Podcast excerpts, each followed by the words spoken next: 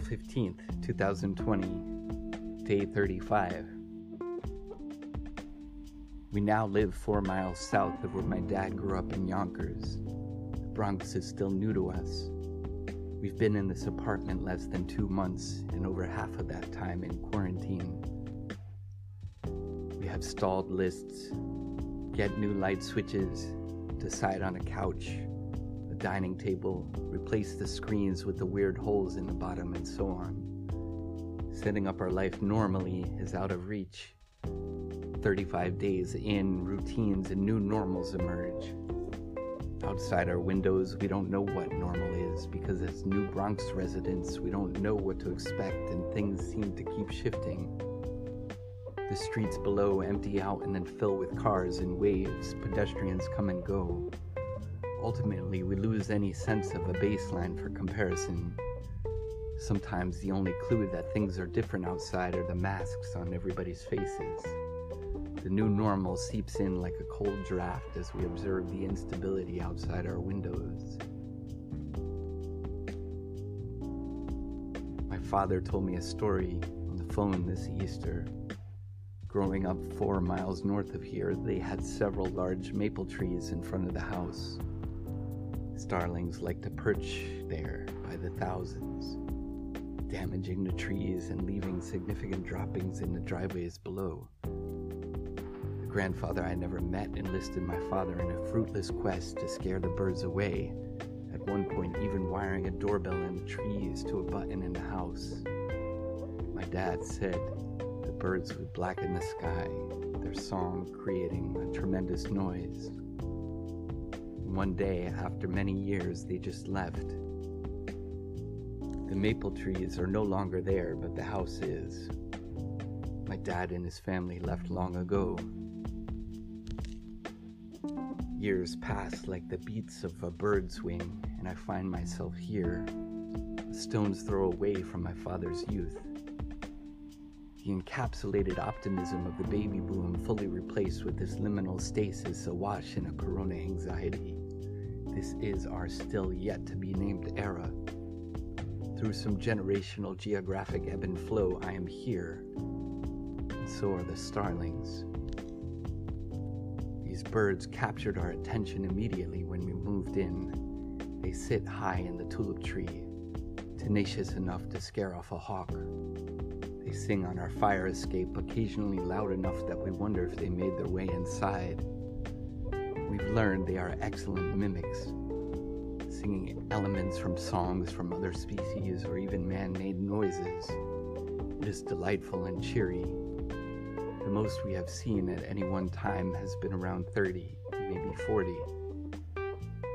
Normally, no more than half a dozen. What is normal? 60 years ago, flocks of thousands were a nuisance to my grandfather. Now 30 can spark awe in the same bloodline. Starlings have dropped in numbers since then, but there is not much concern the International Union for Conservation of Nature has placed them on their list of the world's 100 worst invasive species. Some suggest the starling is responsible for the decline of the state bird of New York, the eastern bluebird. Maybe I still will see thousands of starlings in this landscape, but I am doubtful. It feels strange to mourn that. Starlings are an introduced species in North America, the original population supposedly stems from the president of the American Acclimatization Society, a Mr. Eugene Schieffelin. He released 60 birds in Central Park in 1890.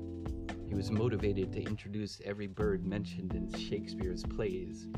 The starling was his most successful attempt.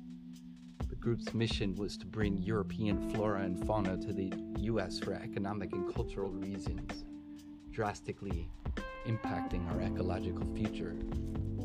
Schieffelin, himself a Bronx resident, is viewed by modern biologists as an eccentric at best or a lunatic at worst. Current normal is always a result of the decisions and mistakes contained within the norms of the past. Some recent studies have suggested North America has lost 30% of the bird population since 1970. It is hard to notice species loss and equally hard to draw conclusions from anecdotal evidence. We have to widen our view. Thinking how quickly norms can shift and how quickly we don't even know what we've lost. Shifting norms are the result of our own process of acclimation. We're good at it.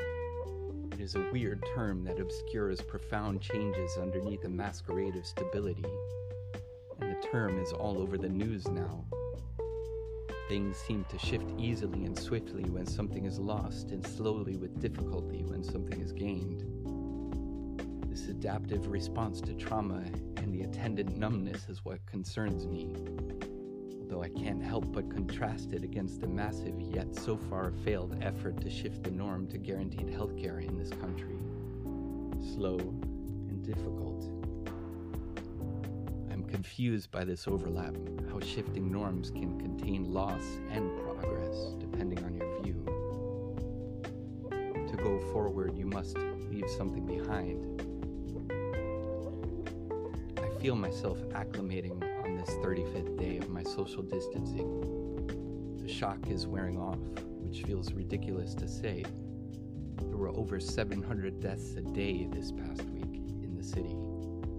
One out of every 800 New Yorkers has died from this virus. Bronx residents are twice as likely to die from coronavirus. The situation is even bleaker in prisons like Rikers Island and our potter's fields are burying folks at five times the normal rate. Somehow I find myself getting bored by Andrew Cuomo press conferences, even as he fights with the president. This is the numbing power of normal that makes us forget the power struggles and inequities, the sadness and the strife, the losses and the victories. Meanwhile, the language of business continues to acclimate, but we don't need any more numbness there.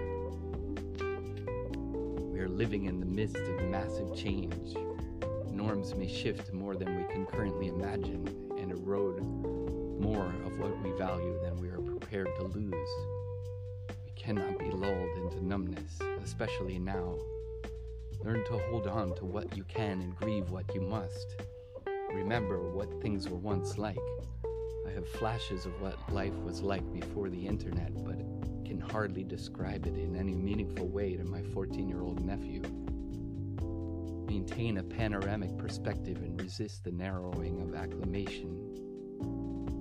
Here, I hesitantly borrow from the language of business because it seems as if they are quicker at sharpening their language on how to shape the future proactive, not reactive. But we are human beings. And to me, that means being with. What that with refers to seems to be an important question. This morning, I figured out the perplexing holes in the bottom of the window screens. There on the ledge was a starling looking back at me swear it was smiling.